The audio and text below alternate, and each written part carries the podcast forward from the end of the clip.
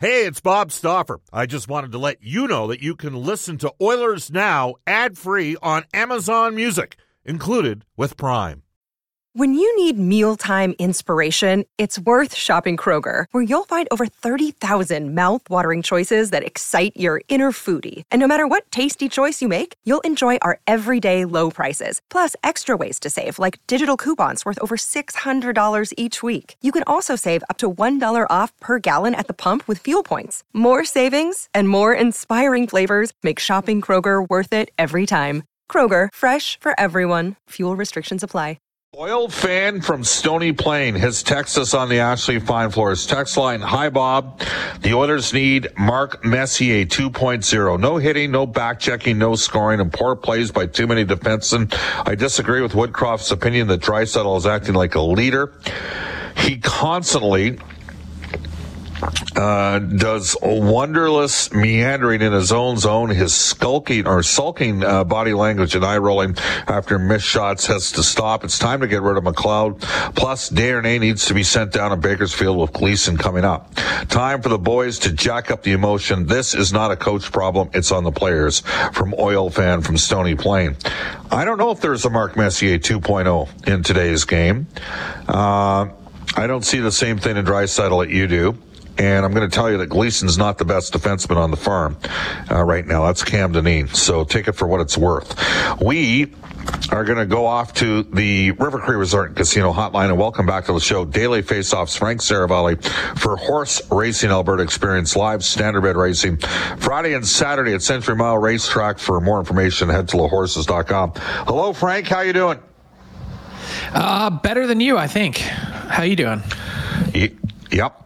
Yep. It's uh, you know what, and full disclosure, anybody listening to the show by now knows I work for the Oilers Entertainment Group, and uh, we're in the crapper. And when that happens, it's no fun for everybody involved, and tensions can get uh, added. I can I can um, only imagine what that plane ride was like last night. Yeah, it was a quiet plane ride to say the least. So, Frank, uh, on the Mark Messier front, I don't think there's a player today like him.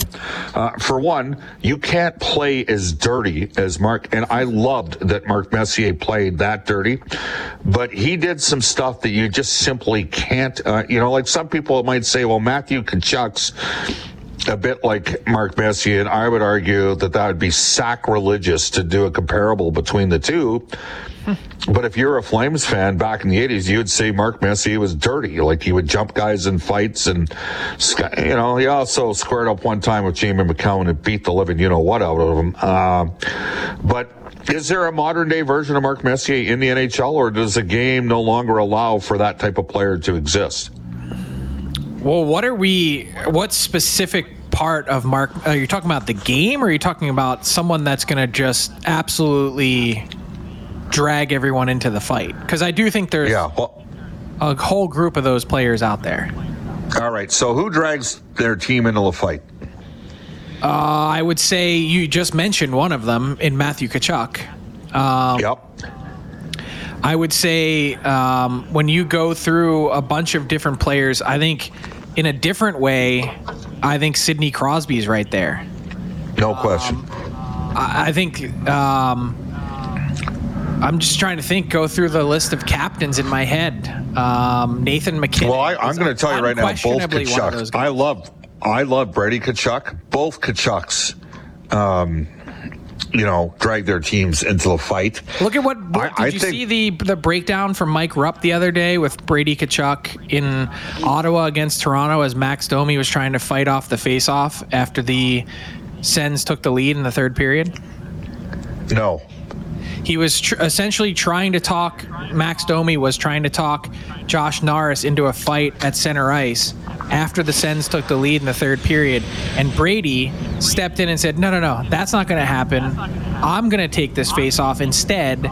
And he leaned over top of Max Domi, and according to Mike Rupp, said, "If you're going to fight anyone here, it's going to be me." And then, of course, nothing happened. Yes. I mean, there's different ways to lead. You know, we had somebody criticize uh, Leon Draisaitl. Uh, Some would say playing with a broken ankle and putting up 17 points in five games against your Battle of Alberta rival in the playoffs is an illustration of a way to lead. Some might say that, Frank. I, I would agree with that, but I would also agree with the assessment that at times Leon Draisaitl's body language is quite mopey. Yeah. See, what happens with Leon is he doesn't sweat fools and he pushes back once in a while. And so that lends itself to, depending upon the narrative at the time. Now, let me ask you this. Speaking of Brady Tkachuk, he made some comments about the pressure in Ottawa. And mm-hmm. I said earlier in the show, Frank, I probably got 25 to 35 calls from around the league. And some of them were big timers like Frank Seravalli, and others of them were managers or coaches on other teams. Uh, and I said the Oilers right now are one of the biggest stories in the NHL. And I had a couple guys, oh, there you go, star for you idiot. It's always about the Oilers. Well, the show is called Oilers Now. The truth of the matter is this 2 9 and 1 start has been a significant storyline around the league, unfortunately, for all the wrong reasons, hasn't it, Frank? I'm telling you, there were people watching last night's game that have no dog in the fight that just wanted to see a car crash. It was unfortunately for for the Oilers and their fans, it was that type of appointment viewing. It was like you couldn't look away. And there were certain moments in the game when you were just like, holy smokes, this might this might not end well for them and potentially for other people involved. And that's that's tough. It's tough to have that level of expectations. And I think to be left this morning when waking up really with no words of which to explain what we're seeing because it doesn't make any sense. Did you see it coming? Not 1% of this. I think sometimes yeah. you hit a rut.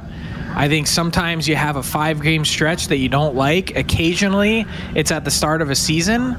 But an extended one like this and everything going wrong at the same time, McDavid being hurt, uh, potentially is Draisaitl at 100%? Even if they are, how, you know, th- so the health is one thing.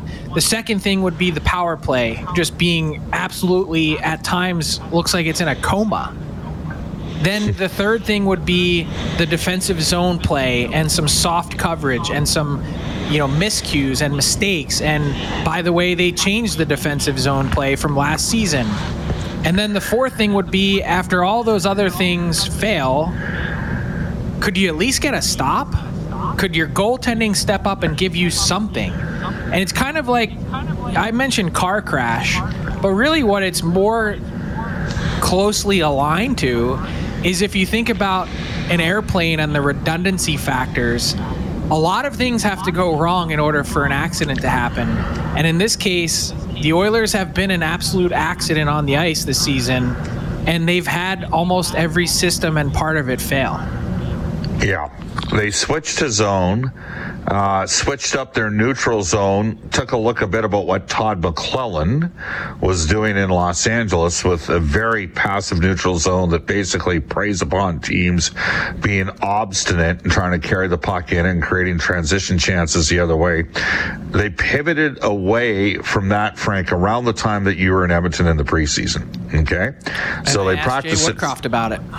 Yeah, and, and then in terms said? of the zone, what do you say? he said that he thinks at times the media makes too big a deal of it. Yeah, well, so then they started the year with zone and then switched it on the Saturday before the Heritage Classic and went back to, uh, you know, a scenario where it's a, a, little bit of zone, a hybrid system, I guess is the best way to describe it. So, and they've been playing it since then. And, and they've now, now the one thing is, what do you make of a five and a half percent shooting percentage? For the Edmonton Oilers since the Heritage. So the Heritage Classic, you were there for that game. You were in town with your family. It was the most complete game Edmonton played all season. That game was never in doubt. Edmonton was infinitely better than Calgary. Three of the last four games since, they've had over 40 shots on goal. Uh, the game against Dallas, 49 shots on goal. Last night, 41 shots on goal. Those are one goal games they lose. What do you, you know, is, is this a team in a scoring funk? What, what do you think?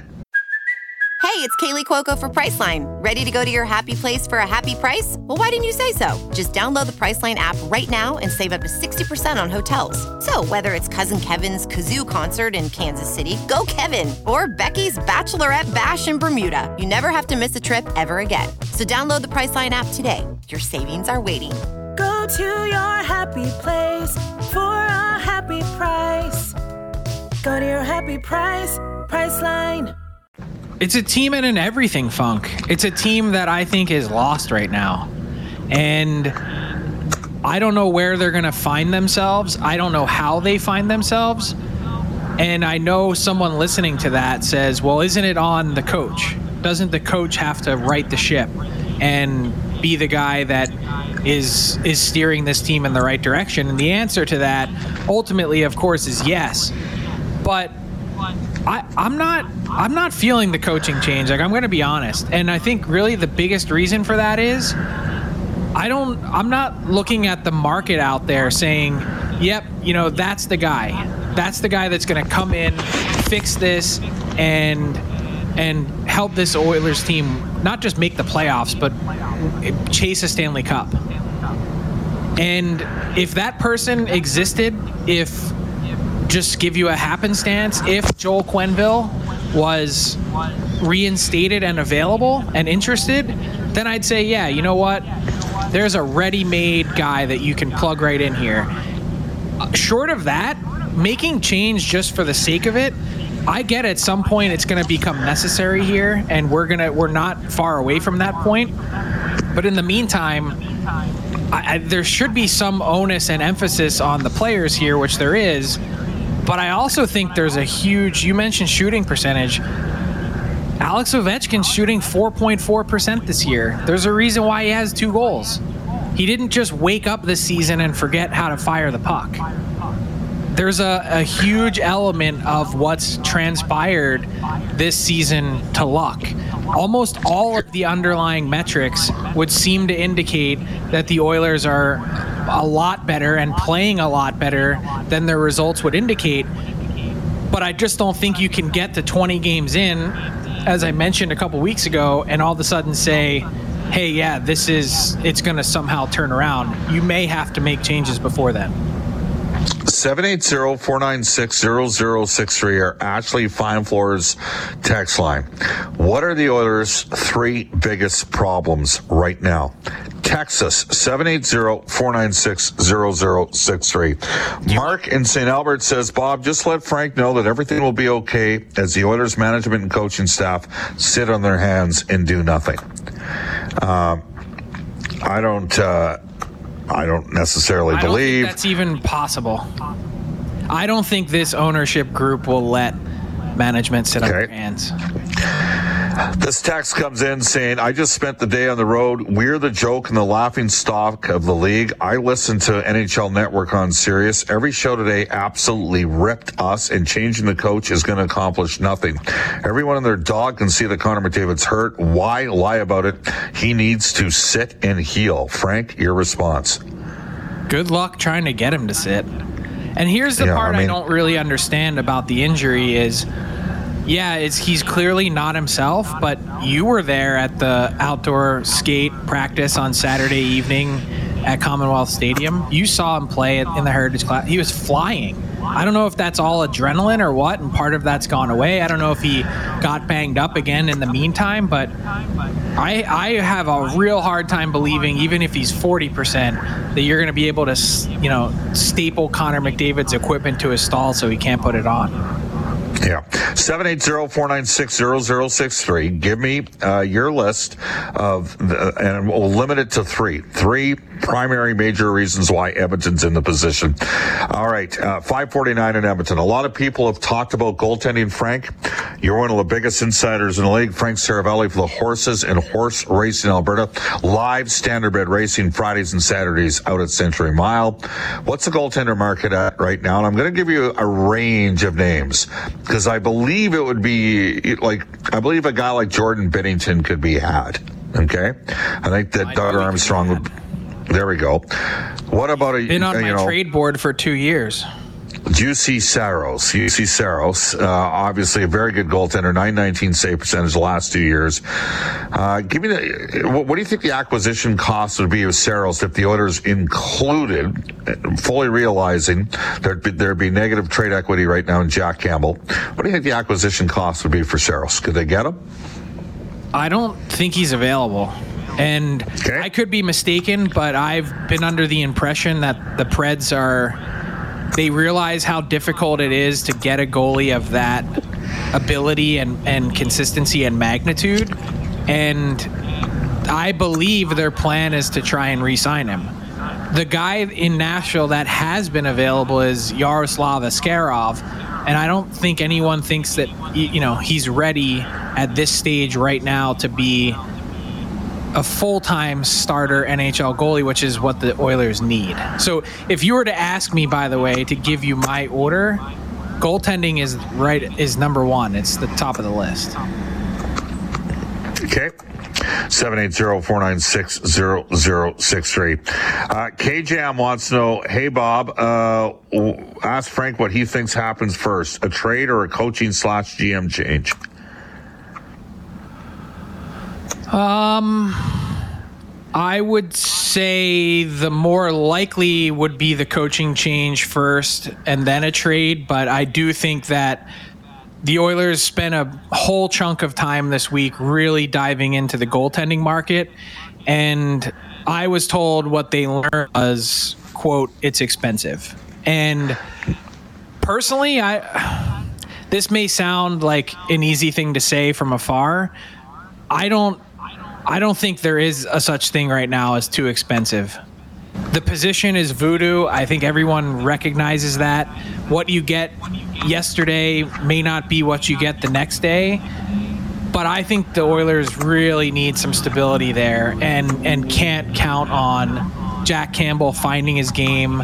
You can't count on uh, Cal Pickard to win you some games, and you can't just hope and pray and wish that Stuart Skinner finds his game right now. I think he's a fine, you know, backup or or one B, but you need someone to come in and and straighten things out for the rest of the season. All right, Frank, great stuff. Thank you for joining us Friday. We look forward to our conversation on Monday. Have a good one. It is 552 in Edmonton. That's Daily Faceoffs. Frank Seravalli for the Horses and Horse Racing Alberta. Experience live standardbred racing Friday and Saturday at Century Mile Racetrack and Casino. For more information, head to thehorses.com.